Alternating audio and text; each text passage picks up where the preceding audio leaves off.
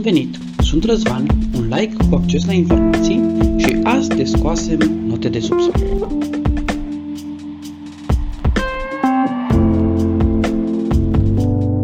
Când am primit prima traducere modernă a Bibliei, și anume NTR, am fost foarte bucuros și am folosit-o intens. Îmi plăcea împaginarea, coperta moale, limbajul ușor. Azi sunt mai mare fan EDCR. Însă, ceva m-a tulburat, și anume notele de subsol din unele cazuri. Vă citez. Cele mai multe din MSS conțin în unele MSS cu tare sau doar în unele MSS. Nu le-am înțeles în prim moment și, fiind puțin educat, mă temeam că vor constitui motiv de îndoială și de liberalism teologic. S-ar putea să fie așa, dar nu servește explicației din acest episod. Unele note de subsol sunt cel puțin interpretative, însă acum ne vom concentra asupra celor tainice multora dintre noi. Haideți să descoasem în câteva minute multele și încurcatele definiții și definiri. Pentru început, MSS. Ce înseamnă acesta? Biblioteca Națională a României are un document pe site-ul lor oficial unde explică diversele prescurtări unde găsim următoarea. MSS egal manuscrise, MS fiind singularul lor. Parcă deja mă simt puțin mai deștept. În primă fază crezusem că face referire la manuscrisele masoretice, un termen pe care l-am învățat, dar era golden înțeles pentru un laic așa cum sunt. Așa că să vedem ce înseamnă masoretic. Este masoretic și nu masonic. Nu, nu, nu, nu are legătură cu nicio teorie conspiraționistă, cu organizații secrete sau cu noua ordine românească. Sper să apreciați ironia. Masoretic se naște dintr-un termen folosit de Ezechiel în capitolul 20, versetul 37.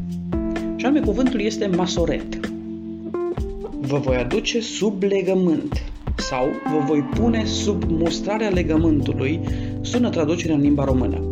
De-a lungul istoriei, a devenit un sinonim cu tradiție sau datina transmisă. Textele masoretice sunt pur și simplu texte ale Vechiului Testament scrise după o anumită regulă riguroasă de a consemna intonații, vocalizarea cuvintelor și alte note auxiliare care apar în manuscrisele acestea. Da, apar deoarece textele masoretice sunt produse și astăzi. Să mergem mai departe. Manuscrisele diverse sunt denumite și codex. Nu doar cele care fac referire la Biblie, și au diverse denumiri. Menționez între câteva importante. Codex Vaticanus, Codex Sinaiticus, manuscrisele de la Marea Moartă, Codex Aleppo, Codex Alexandrinus și altele. Există o varietate numeroasă de astfel de manuscrise găsite în părți diferite ale lumii, care au fost analizate și comparate. Ramura care se ocupă cu așa ceva se numește critică textuală din nou, nefiind exclusivă discuțiilor teologice. Critică textuală ne sperie pe cei mai mulți. Și precum Răzvan cel ignorant, probabil mulți fugim de a ne confrunta cu acest departament deoarece critica înseamnă din start că ne contrazice. Nu este chiar așa.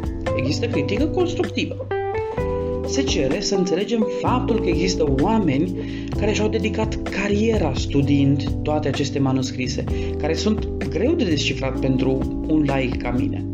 Mulți dintre ei fiind credincioși dedicați studiului Scripturii.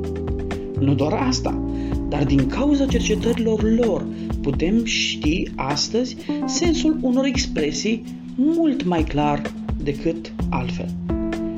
Tot datorită dedicării unor oameni pentru a cunoaște mai bine și mai în detaliu anumite aspecte legate de manuscrise și citate vechi, azi avem argumente imbatabile în ce privește corectitudinea și acuratețea textelor scripturii, acestea fiind verificate cu diferite și numeroase surse. Dacă ești curios să afli mai multe despre aceste subiecte, În notele din descriere am anexat câteva resurse foarte folositoare. Iar data viitoare când un teolog liberal face anumite afirmații eronate despre acuratețea Bibliei, spune doar atât. Oi fi eu laic, dar totuși știu câte ceva.